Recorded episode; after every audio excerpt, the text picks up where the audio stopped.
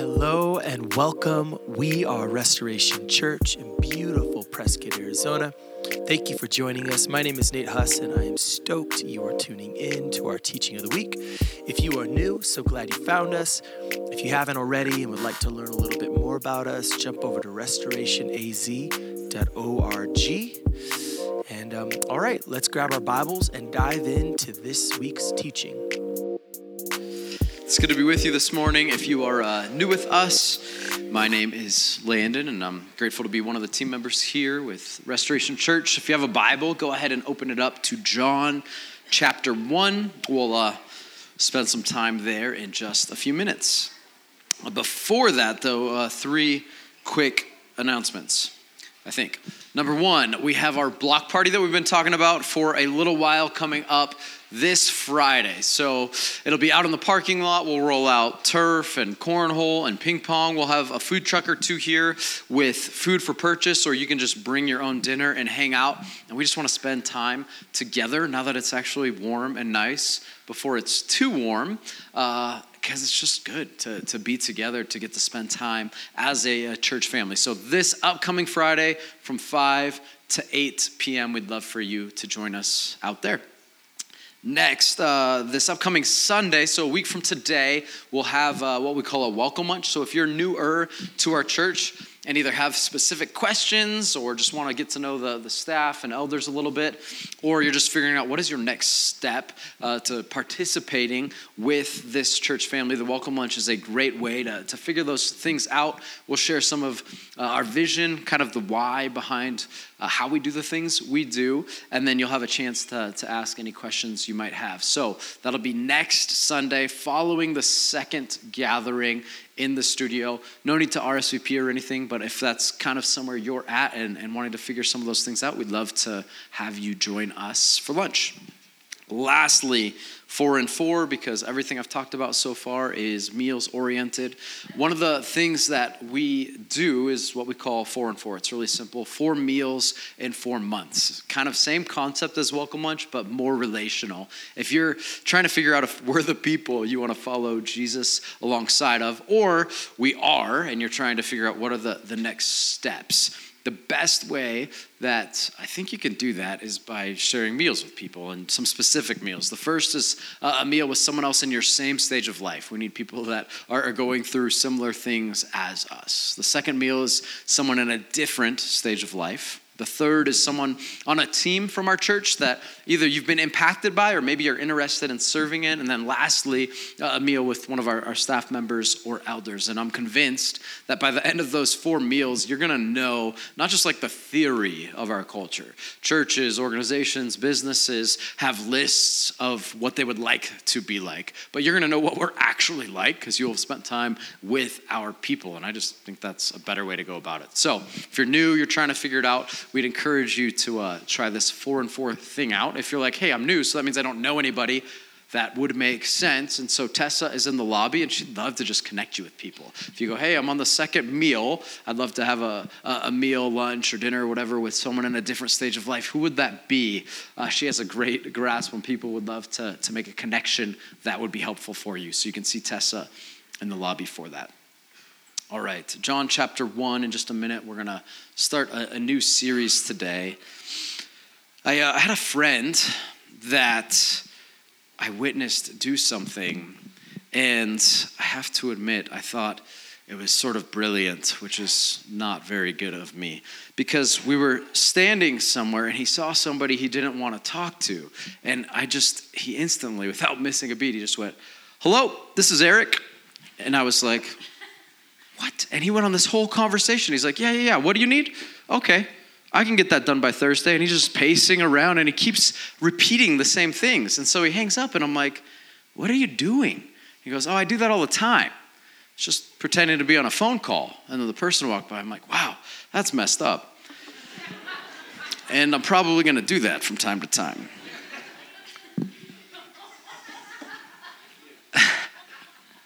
Have you ever walked into a restaurant or a room or a house or wherever it might be, and you open the door and you walk in and you're like, oh, and you just go, maybe I'm gonna be here a little shorter than I thought I would be. Or you go the other direction, or you do the Eric thing and you fake a phone call. Or you could walk into a different room and you open the doors and you see somebody that you just really want to see, and you walk up and they're your person and you catch up and it's just good.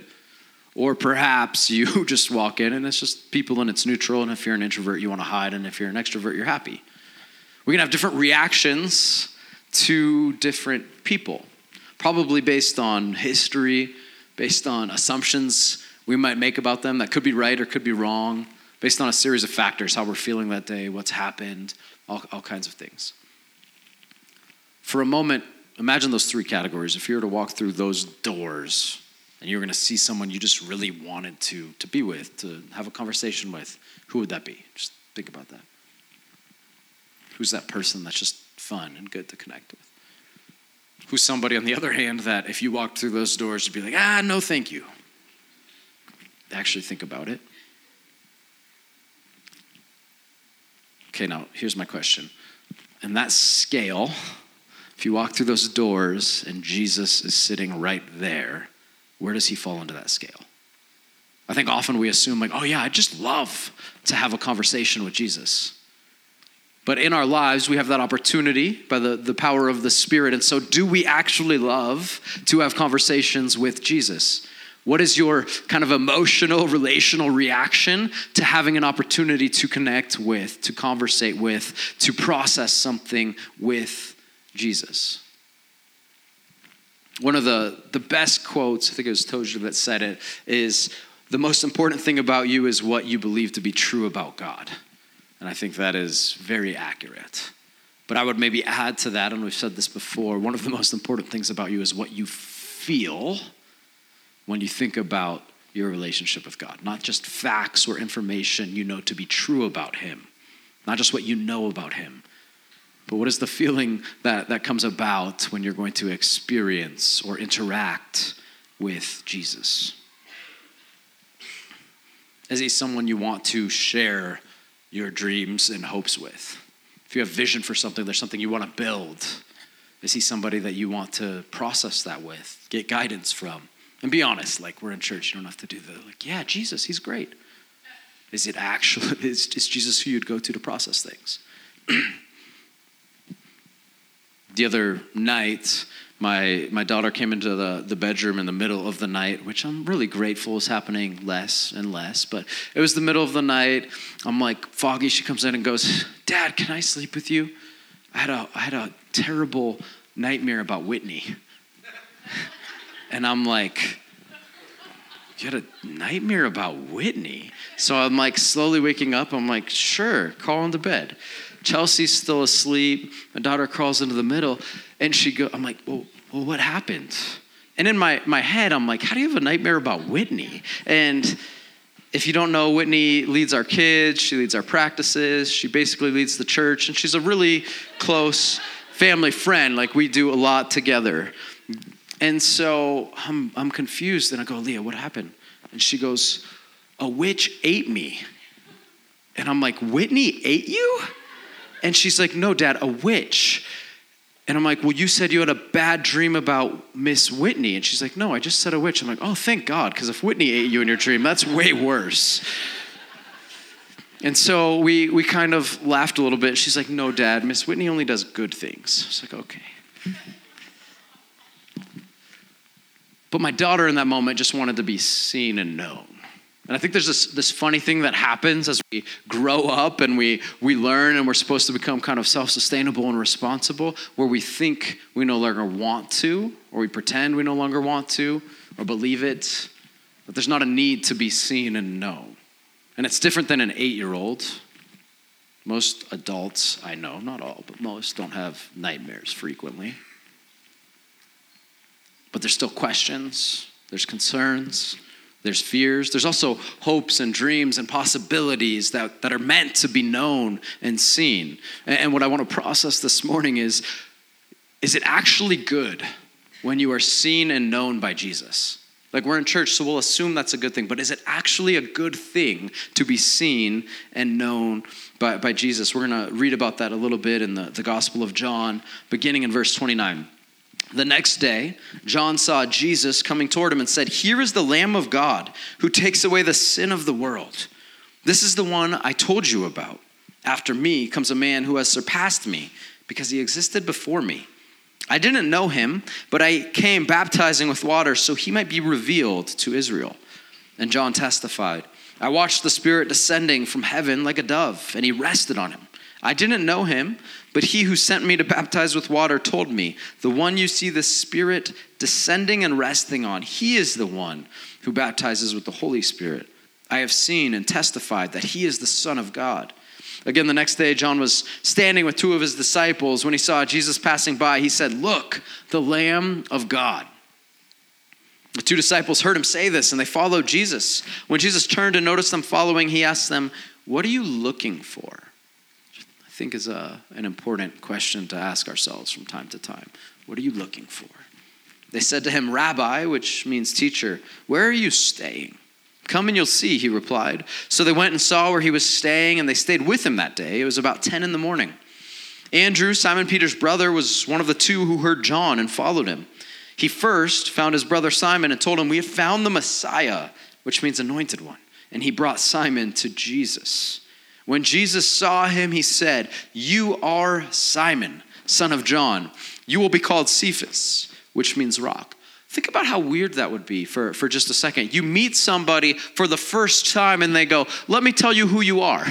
Great to meet you. Let me tell you some, some things about you. That would be a very unique experience. Jesus did not need to ask Simon questions about who he was. He saw him and he knew him. That's different. Something similar happens next. In verse 43, the next day, Jesus decided to leave for Galilee. Jesus found Philip and told him, Follow me. Now, Philip was from Bethsaida, the hometown of Andrew and Peter. Philip found Nathanael and told him, We have found the one Moses wrote about in the law, and so did the prophets, Jesus, the son of Joseph from Nazareth. Can anything good come out of Nazareth? Nathanael asked him. So he has his own doubts about whether, about whether or not Jesus is actually this one. Come and see, Philip said. Then Jesus saw Nathanael coming toward him and said about him, Here is a true Israelite. No deceit is in him. Notice, Jesus sees him. He does not need to ask him a whole bunch of questions about his life story. He knows who he is. How do you know me? Nathanael asked. Before Philip called you, you were under the fig tree, and I saw you. Jesus answered, Rabbi, Nathanael replied, You are the Son of God. You are the King of Israel. So there's some unknown built into this passage. But this doubter Nathanael, who had questions about whether or not Jesus could actually be this one, immediately after Jesus sees him and declares what he knows to be true about him, he tells him information about himself. He doesn't ask questions like, Hey, tell me about yourself. Where do you come from? What do you do? Who are you friends with? Jesus sees and knows him and declares something. And this one who was just questioning him moments before, Nathanael goes, Wow, truly you are the Son of God. These men came to see Jesus and to know more about Jesus. But what ended up happening, the, the first step in their relationship, a more important step, hear that, a more important step in their relationship with Jesus was not first to see him and know him, it was first to be seen and known by Jesus. And I think as we do this Christian thing and this church thing and we so called follow Jesus, I think we oftentimes skip this step, an essential step of being seen and known by Jesus. And what we do is maybe we experience salvation or we enter a relationship with Jesus, and then we just fast forward really quickly to how to serve and give and how to be like Jesus, maybe how to tell his story and his love. But like Nathanael, I think it's essential that we pause and stop, not just for new believers. You could have been in church for the entirety of your life. But do you ever stop and reflect on what it means to be seen and known by Jesus? We're going to start this new series, I think, unless I change my mind, which is possible, on, on what it actually means to be loved by Jesus and then to love like Jesus. I think we assume we know what love means, But what does it actually mean to be loved by somebody? So then, what does it actually mean to be loved by Jesus? And then we, we, we talk about, hey, go, like, what would Jesus do? Go do what Jesus does. Love like Jesus. What does it then mean to actually love like Jesus? And I think core to this whole start, as Jesus is calling, calling, that's a great word, calling his disciples to follow him, the first step is to recognize and embrace that they've been seen and that they are known by this Jesus. Look again here at, at verse 40. Andrew, Simon Peter's brother, was one of the two who heard John and followed him. He first found his own brother Simon and told him, We have found the Messiah. So he brought Simon to Jesus. When Jesus saw him, he said, You are Simon, son of John. That's present tense. You will be, future tense, called Cephas, which means rock. He's foreshadowing and prophesying about the role that Peter, Simon, would one day play in the church, that he would be the, the foundation for the, the church of Jesus. And in this moment, as Jesus looks at Simon, meets him for the first time, he tells him about his future.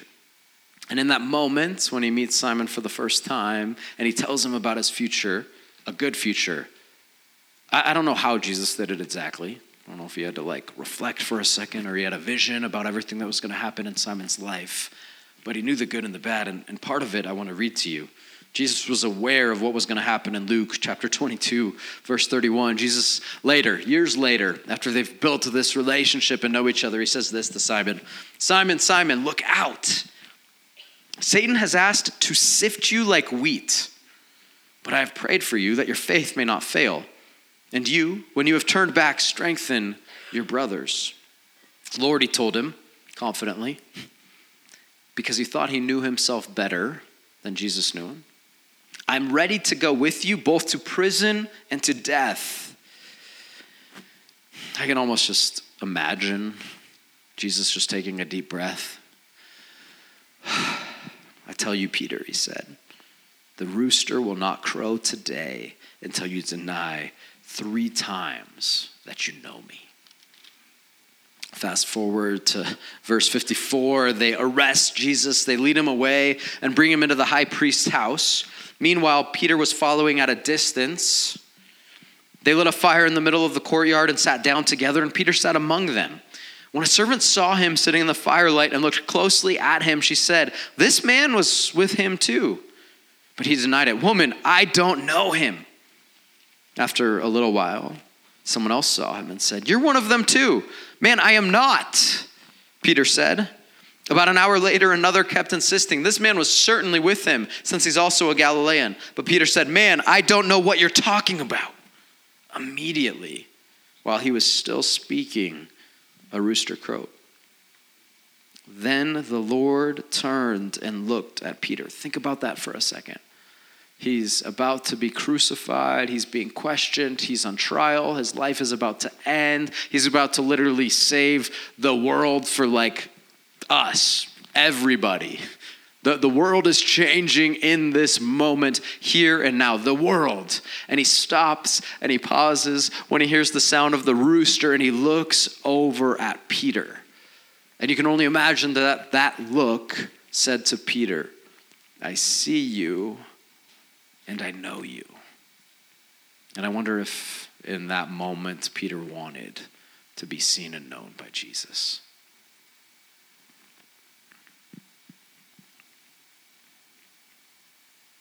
So Peter remembered the word of the Lord, how he had said to him, Before the rooster crows today, you will deny me three times.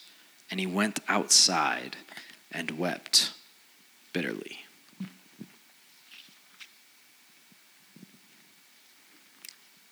Back to John 1. When Jesus saw Simon, he said, You are Simon, son of John. You will be called Cephas, which means rock. As Jesus declared this truth about Simon, he saw the whole picture. He saw the moments of, of failure, of stumbling, of struggling, of question, of, of choosing the absolute wrong thing to do in many different situations.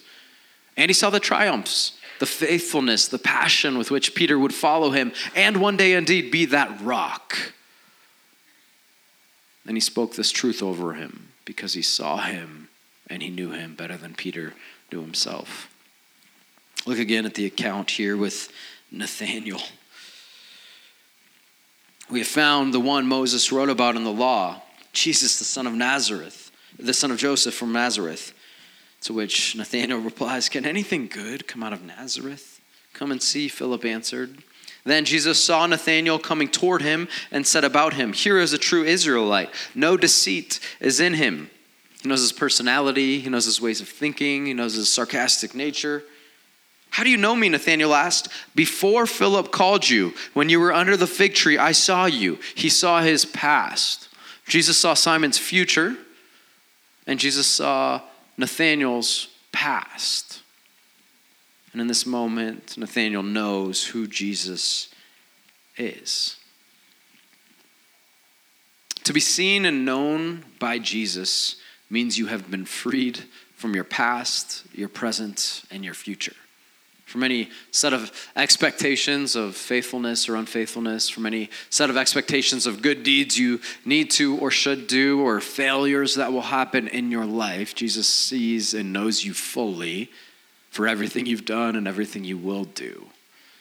And so, no bad in the past or good in the past makes him love you more, makes you more accepted. No good in the future or bad in the future makes Jesus love you any more or less. You've just been chosen as a child of the Father, as a co heir, as Paul says, for who you are fully. To be seen and known by Jesus means you have been freed to let Jesus down. Have you ever thought about that? The reality of the work on the cross that Jesus did and then his rising days later frees us to actually let Jesus down and not to worry about it. That doesn't mean not to care, but we have nothing to worry about in those moments because he won't be shocked. He will pick you up and say, I believe in you and I'm here with you. To be seen and known by Jesus means you have been freed to doubt, question, stumble and struggle with your faith, with your relationship with Him. And again, he won't be shocked by that because every single follower of Jesus for all of time has doubted, questioned, stumbled, and struggled. And so Jesus welcomes us into that, and he'll carry us through just like he did Peter. To be seen and known by Jesus means you have been freed from a need to prove anything or to do any pretending. So many people in this world are constantly trying to prove something or pretending they're someone they're not, someone they wish they be, or someone someone else wishes they might be. One of my, my favorite movies growing up was the movie A Knight's Tale. And I, I remember in the middle of that movie this quote as the, the two main characters are opposing each other and enemies, and one says to the other, You have been weighed you have been measured and you have been found wanting. And it's a, it's a powerful scene. And I wonder how many people in life today, let alone in this room, live their life running from that quote. Not in the movie, but in life. Maybe it's more in the voice of your father or a coach or teacher or boss or friend or somebody in your life that maybe was an authority. You have been weighed, you have been measured, you have been found wanting.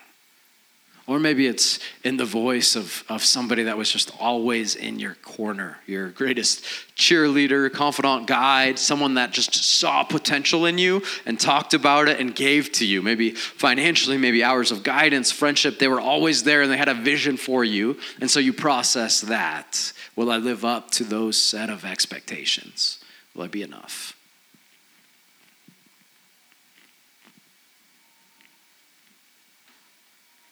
To be seen and known by Jesus again means you don't have anything to prove because he knows it all. You don't have to pretend anything again because he knows it all, good or bad. Maybe you fall into the category where you dwell more on the, the struggles you've had. Maybe you fall into the category where you're quite confident and you dwell more in the triumphs you've had. Again, either way, that doesn't impact how Jesus views us, how the Father views us. Listen to, to Psalm 139.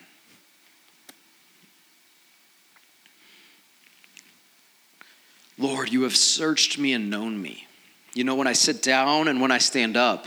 You understand my thoughts from far away. You observe my travels and my rest. You are aware of all my ways. Before a word is on my tongue, you know all about it, Lord. You have encircled me. You have placed your hand on me.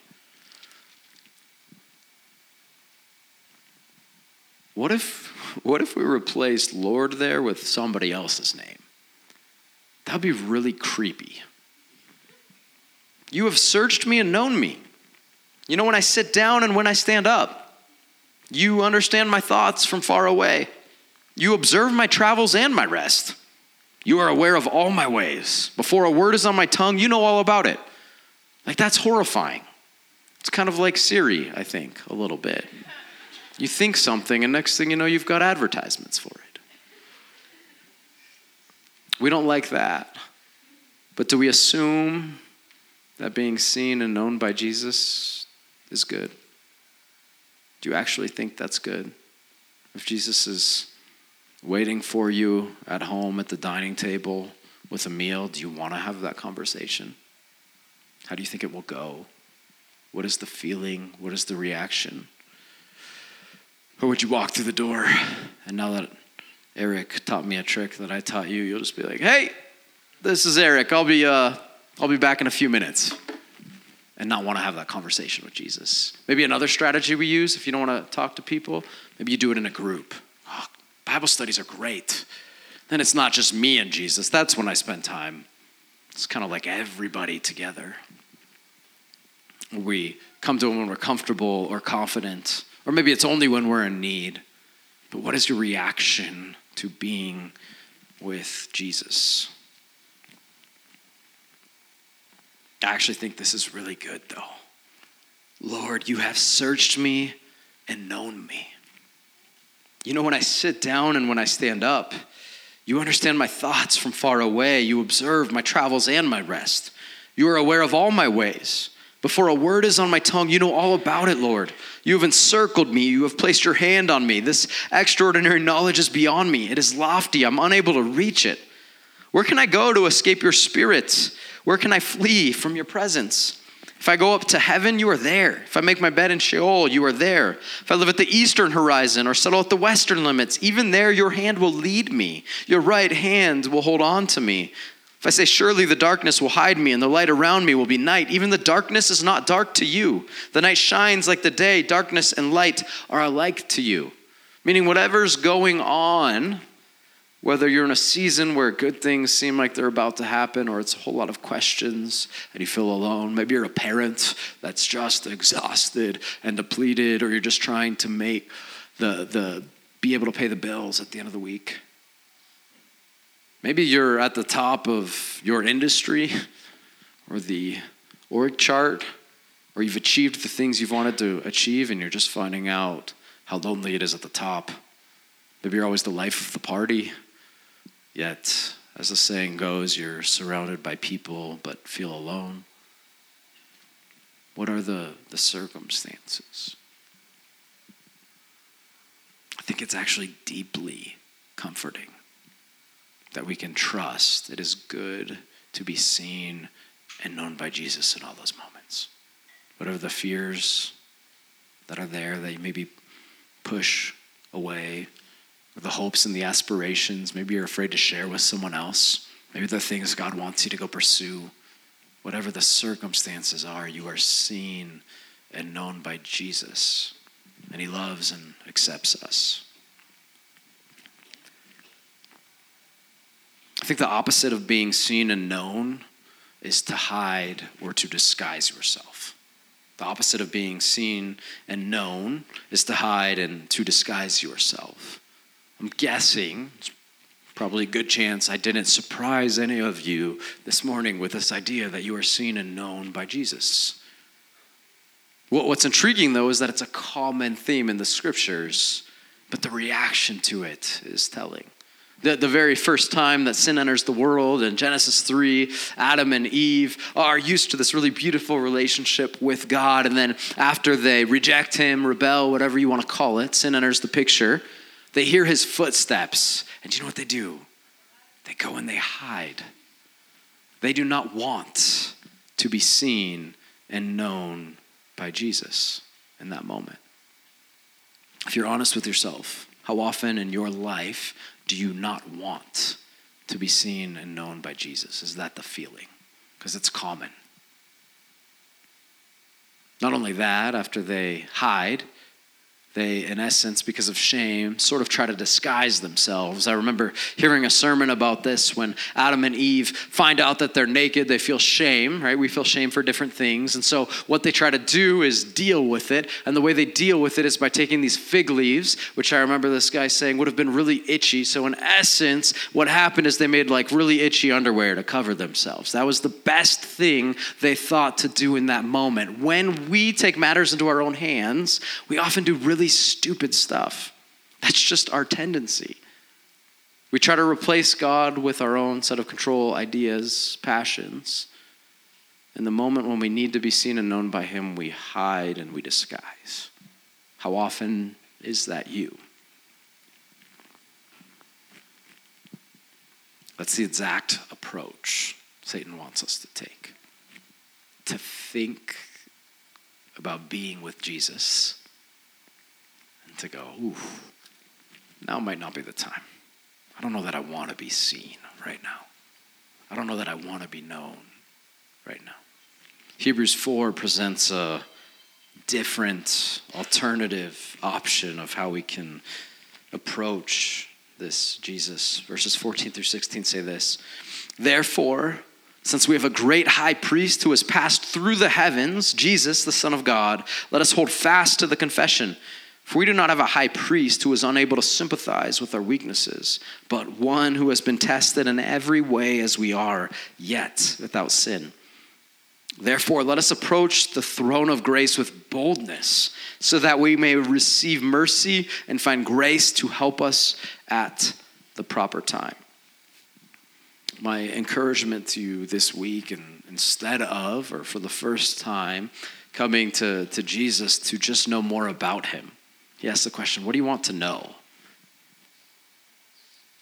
This week, just spend time being known, being seen and known, and see how that changes things because it will. That's unique. That's not something I often do. What does it look like to take a deep breath and reflect? Go, oh, wow. Jesus fully knows what I'm feeling. Jesus fully knows what I'm thinking. Jesus fully knows my apprehensions and my questions and my fears and my failures about this thing or that. Jesus knows the, the skill sets he's made me with. And that psalm it says, We've been fearfully and wonderfully made. You've been brilliantly created by the almighty and powerful God of the universe. Like he made you well, he didn't mess up. And he knows what you should go do and what you're good at. He knows that. This week, can we just reflect on the fact that you are seen and known Meaning, in essence, you've been weighed and measured and not found wanting because Jesus says so. Let's pray. Jesus, thank you for your love and your goodness. Thank you for the truths you declare about us so we don't have to rely on anything anyone else says because no one else is God. May you allow us to experience and know your goodness. Overwhelm us with your love and a knowledge that we've been seen and known by you. And that that is a deeply good thing. Prayed in Jesus' name. Amen. Thanks again for joining us. We hope this teaching was both encouraging and also challenging, um, helping us to just continue to grow in both our trust for Jesus and learning what it means to practice His way. If you'd like to partner with us, first is prayer. I mean, we deeply value the people of God joining us in prayer as we seek His kingdom and hunger for wisdom on how to best lead in the context that Jesus has called us.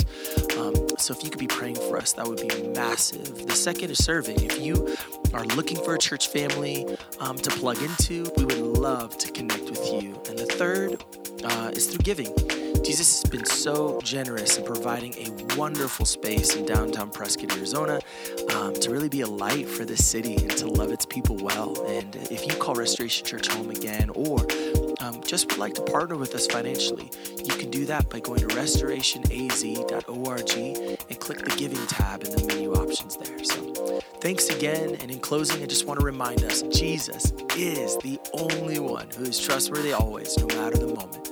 So press on as we continue to practice the way of Jesus.